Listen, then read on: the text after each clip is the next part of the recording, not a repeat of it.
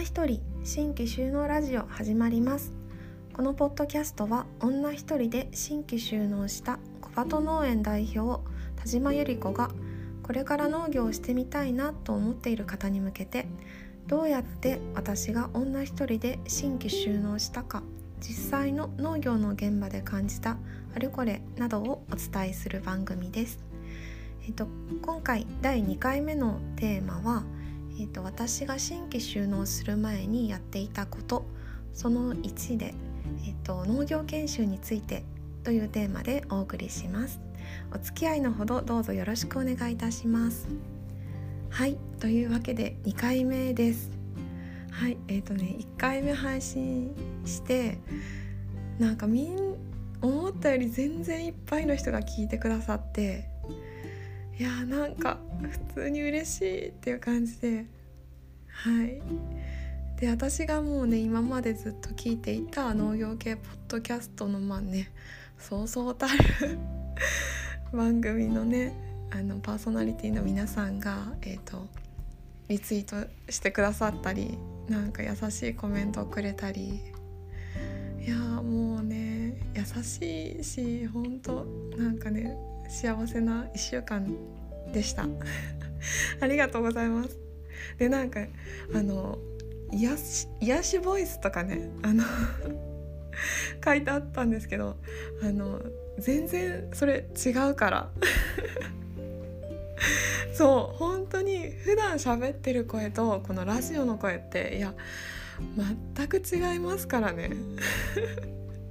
本当いつかなんかお会いした時に「あ全然ちゃうやん」って普通に言われると思います。はい皆さんあのちょっとそれは頭の中に入れておいてください。本当ね私はこんなんじゃないですよ。本当ね結構ガツガツの農業女子なので。はいというわけでえっ、ー、とじゃあはい第2回目やりましょう。第2回目は、えーと農業研修についてです。えーと、農業研修って何かって、えーと、多分まだ農業やったことない方も聞いてらっしゃると思うので、えーと、ちょっと辞書で引いて調べました。えー、と農業研修とは、えー、と新規の就農者を対象とした研修。農業の知識や技術の取得を目的とする。農業試験場や農業大学が実施するほか農家が独自に研修者を受け入れて行われるものもあるっていう感じで、えーと、そう実際に農家さんとかの現場に入って、えーと、学ぶ技術とかね自分の経験として学ぶっていうものですね。で新規収納の方は多分ほとんどの方がやってるんじゃないかなと思いますね。うん、農業研修せずになんか自分でやったってあんまり聞かない感じです。うん、多分ね既存の農家さんお家が農家っていうところの息子さんとかもなんかその農業大学校とか農業系の大学とかで結構農業研修ってあると思うしまあすぐ継がなくて他のところでちょっと現場を見てからまたお家に戻るっていった方も結構いると思います。はいそんな農業研修ですで私の農業研修歴をえーと、つらざらっとお伝えすると,、えーと、一番初めが大学院の時ですね。大学院の時週に3回、えーと、近くの有機農業のをやっている農家さんに研修に行っていました。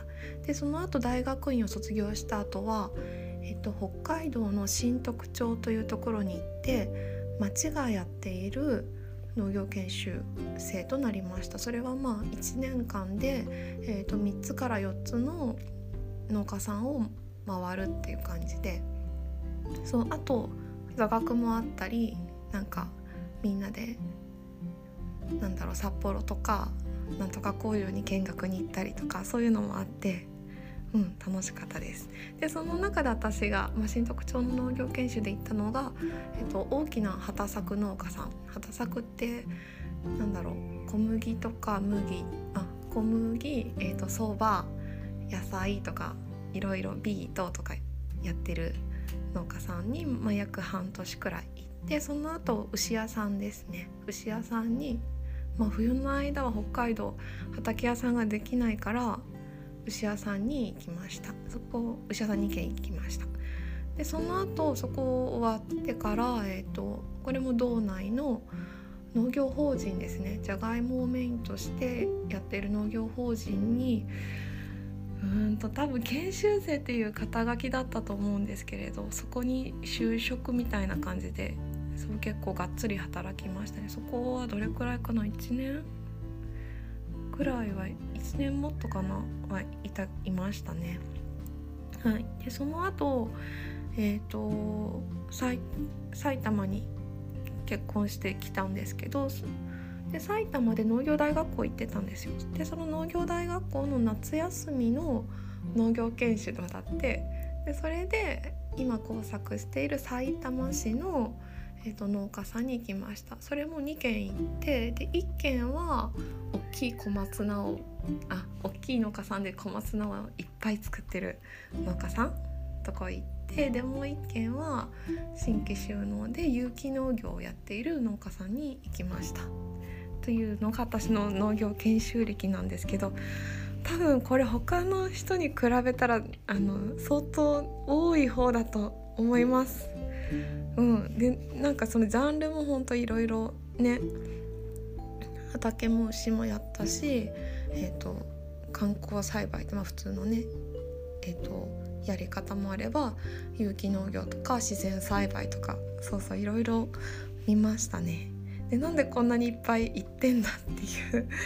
まあ、えー、と理由はですね私30歳になったら自分で独立しようっていうことだけ決めていて、まあ、20代のうちは、うん、あのいろんなところを見たいなっていう。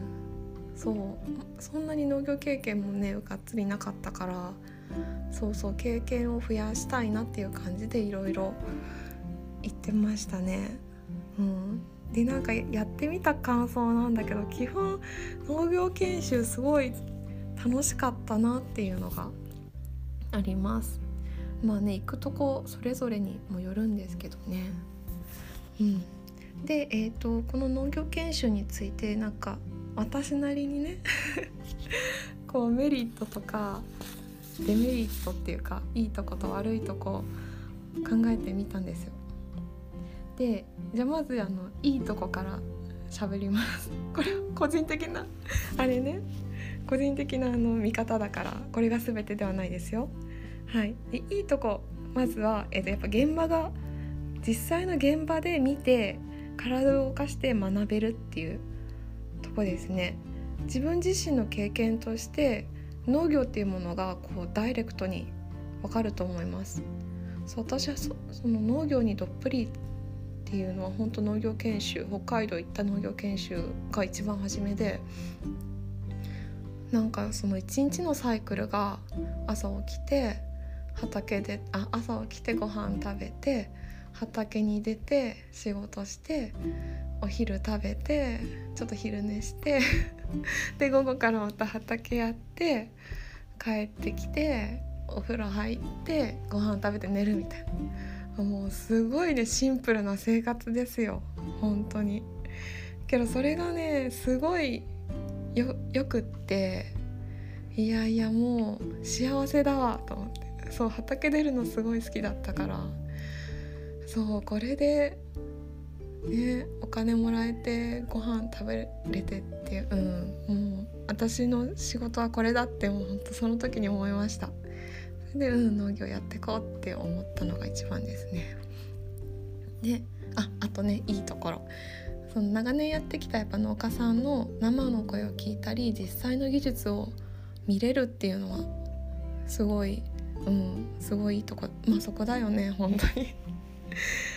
そうそう。あとはお金がそんなかからない。ね普通の学校行くとかで学ぶって多分お金がかかることだと思うんだけど農業研修の場合はまあその自分の労働力と引き換えに教えてもらうみたいな感じのところが多いと思うからそんなお金はかかんないイメージです。そうあとは、えーと、そこの土地の風土を知れるっていう感じかな。農業ってね私も路地路地なので特にだけどああそうそうこの季節はこういう感じなんだとかすごいダイレクトに分かりますね。でゆくゆく多分そこの土地で新規収納したいっていう人だったらそういう何て言うのかな情報とか経験ってすごい大事なものだからそうその農業研修の中でそれを体感しながらできるっていうのはすごいいいことだと思います。あとはやっぱそこの地域のつながりっていうのもそこから生まれるからそうそう誰々さん家に研修に来ているゆり子ちゃんみたいな。そうそうそこの地域で受け入れてもらいやすくなるかな。あとなんかその農家さんっていうもの自体がすごくわかる感じがしますね。本当に結構もうがっつりやると何て言うのかな、うん、その農家さんの人柄とかなんだろう。立ち居振る舞いとかああ農業をやるってこういうことかとか家族で仕事するってこういうことなんだっていうのをすごく、うん、分かったかな。うん、だからなんかねよよかったですよ。何回も言っちゃうけど。はい。けどまあいいとこばっかりじゃない。悪いところもそう私は結構、うん、感じたこともありました。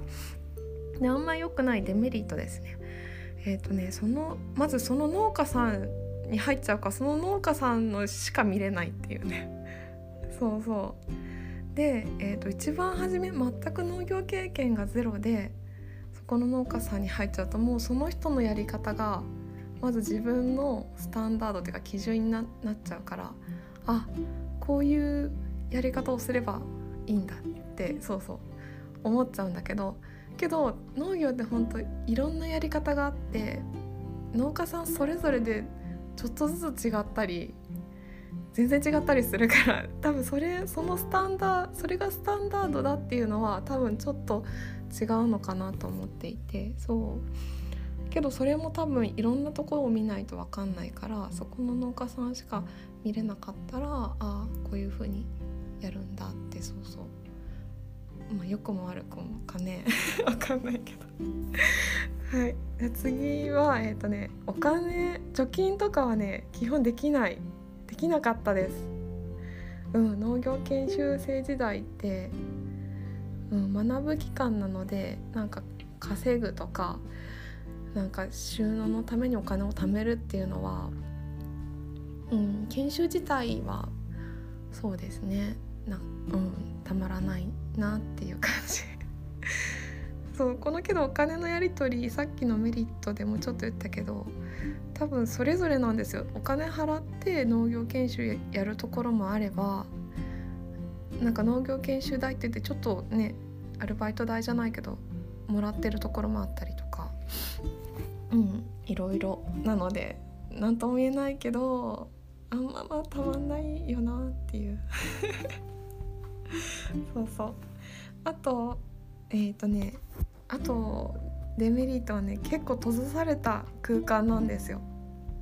そうもう毎日同じ農家さんで毎日同じメンバーで同じような仕事をずっとやってたりするからそうなんかそこの関係性ですよね。人との相性っていうのかな、うん、それがうまくいけばすごく楽しいけどね人と人だから合わない時もあるからそういう合わない感じになっちゃうといや苦しい。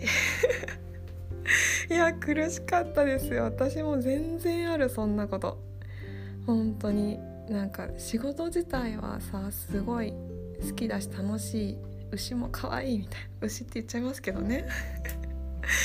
そうけどねいや辛いよみたいな。毎日いやいや行きたくないって。いや全然ありました。そうけどなんか簡単にこうやめますとも言えないしそう自分からお願いしていってるわけだし面倒見てもらってるような存在だから。うん。けどちょっとやめちゃったっていうのもありますね。はい。けど別にそれは、まあ、これも本当個人的な感覚だけど別に苦しかったらあのやめればいいいいと思いますよ。うん。無理してそこに身を置く必要はないのかなって思ってます。個人的なね意見ですはい。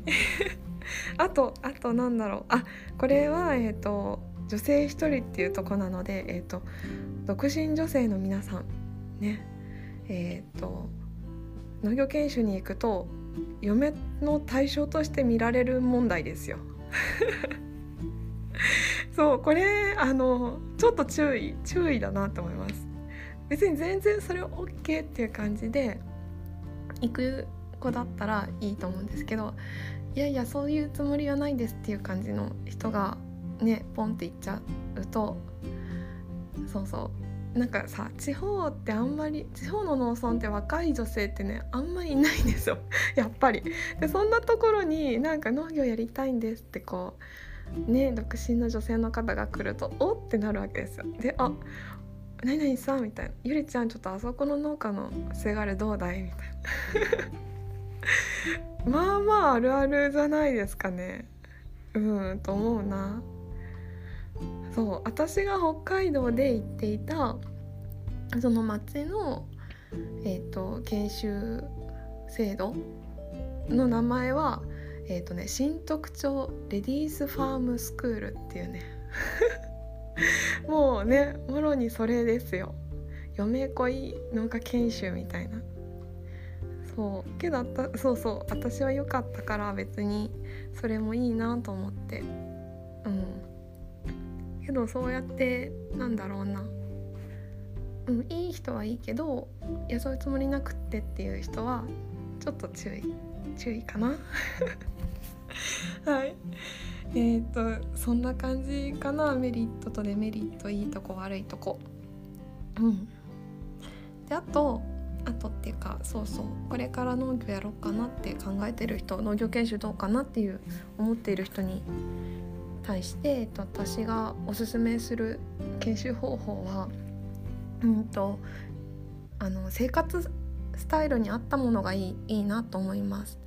そうどっぷり農業やってみたいっていう人だったらそうそうどっぷり農業やれるもうね1年間とかさ、うん、半年がっつりやるっていう農業研修に行けばいいと思うけどうんまあ今仕事も例えばねしていてとかちょっと子育てがあってとか他にやることがある人だったらそれどっぷりっていうのはかなり難しいと思うから、私がその学生時代にやってたみたいに週1回2回ちょっとね近くに行ってみるとかそういうやり方も全然あるからそう自分のなんかやりたいこう何て言うのかなパーセンテージに合わせた農業研修を探すといいのかなと思います。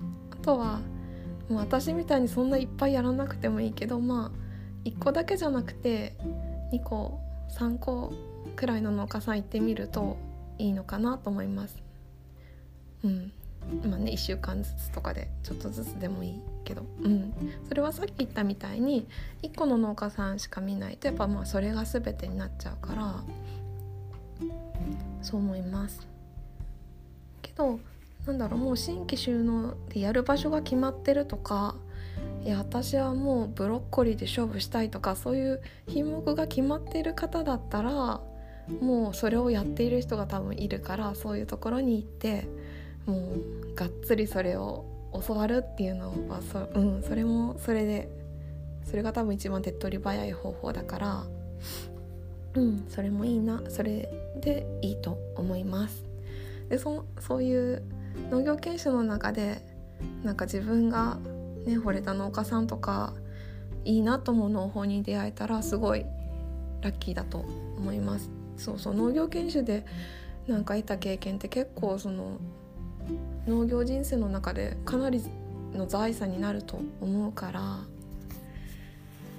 いそんな感じかな私のおすすめの研修方法なんかほんとつらつらつらつらってもう自分の意見ばっかり 喋ってますけど。はい。皆さんあの何回も言うけどね個人的なあれだからねただの参考にしてくださいね。で、えっと、そんな中でえっ、と良かった農業研修の思い出を喋ります。うんと一番あ北海道で一番最初に行った畑作農家の村田さんっていうそう名前ちょっと出しちゃうけど。村田さんで受けた農業研修がねすごい良かったです。村田さんはうんと北海道もうザ北海道の農家って感じで50兆60兆くらいかな？の、えーと、面積の畑を、えーと、家族であとパートさんかな？向こうではなんか出名さんとか言ってたけどの子とあと農業研修に来たとかで回している感じの農家さんだったんだけど、何が良かったかってあそう私が農業研修行ったの4月から始まったんですよ。でねそのそこの村田さんの息子さんが6月に結婚するってなってそんな時期だったんですよ。でえーと、まだね4月から6月2ヶ月だけど「ゆりちゃんも来る?」って言われて「え私？え行っていいんですか?」みたいなたった2ヶ月2ヶ月前は他人だったのにみたいなそう思ってまあね北海道の結婚式のスタイルがなんか回避制って言ってご祝儀じゃなくてなんか1人いくらとかで参加する感じのそういう文化の結婚式だからっていうのもあるかと思うんですけどなんかただのその農業研修生の私が呼ばれたみたいな。でそう結局うん行かせてもらったんですけど。なんかねすごい良かったです。ああ嬉しいみたいな。ゆり根を作ってたからそこのゆりゆり根を使ったスープとかがその結婚式のコースに入ってたりとか。で結構やっぱ大きい農家さんなのでもうねいっぱい 町の偉い人とかも来ててああすごいみたいな。農家あそう。でお嫁さんも私の1個上の研修生の方だったからああ農家に嫁ぐってこういうことかみたいな。そうそうなんかねすごいちょっとカルチャーショックっていうかけどすごいいい思い出です。そう。で村田さんね親方がねすごいチャーミングな方でそう。そこが良かったかも。そう優しいし。そう。けど全然バリバリ働くんですよ。そう。でねその畑も広いしなんか家の敷地内の車庫にはでっかいこう小麦とえーと、そばのコンバインですよ。でっかいのがドーンドーンって2 台あって。えー、やばいみたいなえこれ一般家庭かな？みたいな。でその横にでっかいユンボ、ね、があって。でトラクターもこっちの内地では20馬力とか30馬力とか大きさがねそれくらいなんだけど向こうだともうね50馬力もっとだよね。100馬力近いでっかいトラクターがバーンバーンって。そう。もうタイヤ私よりでかいタイヤみたいな。すごいみたいな。かっこいいでもねもう。すごいメロメロですよ。すごいなと思って。うん。でまあ研修自体はまあまあそれなりに大変だった。一日今基本8時間くらいか。ずっと草取りしてたり、まあ、そのゆり根農家さんだからゆり根のつぼみ取り花咲いちゃダメだからその花咲く前のゆり根のつぼみをこう延々と取ってたりとかなんか川の横の畑でなんか石がこう出てくるんですよね。そういう畑があるんですよ。取っても取っても石出るみたいな。でそういうとこで石取り。石っていうか本当岩みたいな。そうそう。そんな仕事とかいろいろあったけどあとね早朝ブロッコリーですよ。早朝ブロッコリー。そうブロッコリーもなんだろう。5丁ドーンみたいな感じだから。そう一気にみんなで取る。朝早くから。そう。あとねトウモロコシとかも収穫コンテナとかじゃなくてもうね軽トラですよ。軽トラを畝の横走らせてもう軽トラにどんどん積んでいくの。トウモロコシを。とかそうそういろいろやらせてもらってね大変なこともいっぱいあったけどすごい楽しかったなっていうのが思い出です。そう今でも村田さんトウモロコシとかゆり根とかこう送ってくださって。もうなんかそれが届くたびに「はあ」みたいな「村田さん元気かな?」みたいな。その時の農業研修の思い出がバッてこうね蘇るみたいな。そうなんですよ。村田さんよかった。なんかこうほんと胸いっぱいになっちゃいますね。うん。はい。そんな感じでえっと最後は村田農場への愛を語りました。こんな感じでいいかな。2回目。えっ、ー、とじゃあこんな感じで終わります。なんか最後グダグダになっちゃった感めっちゃあるけど。すいません。えっ、ー、とじゃあ、えーと、これで第2回目の、えーと、テーマ第2回目を終わります。えーと、次の第3回目のテーマは、えーと、私が新規収納の前にやっていたことその2で、えーと農業大学校についてというテーマでお送りします。ではまた次回お会いいたしましょう。またねバイバイ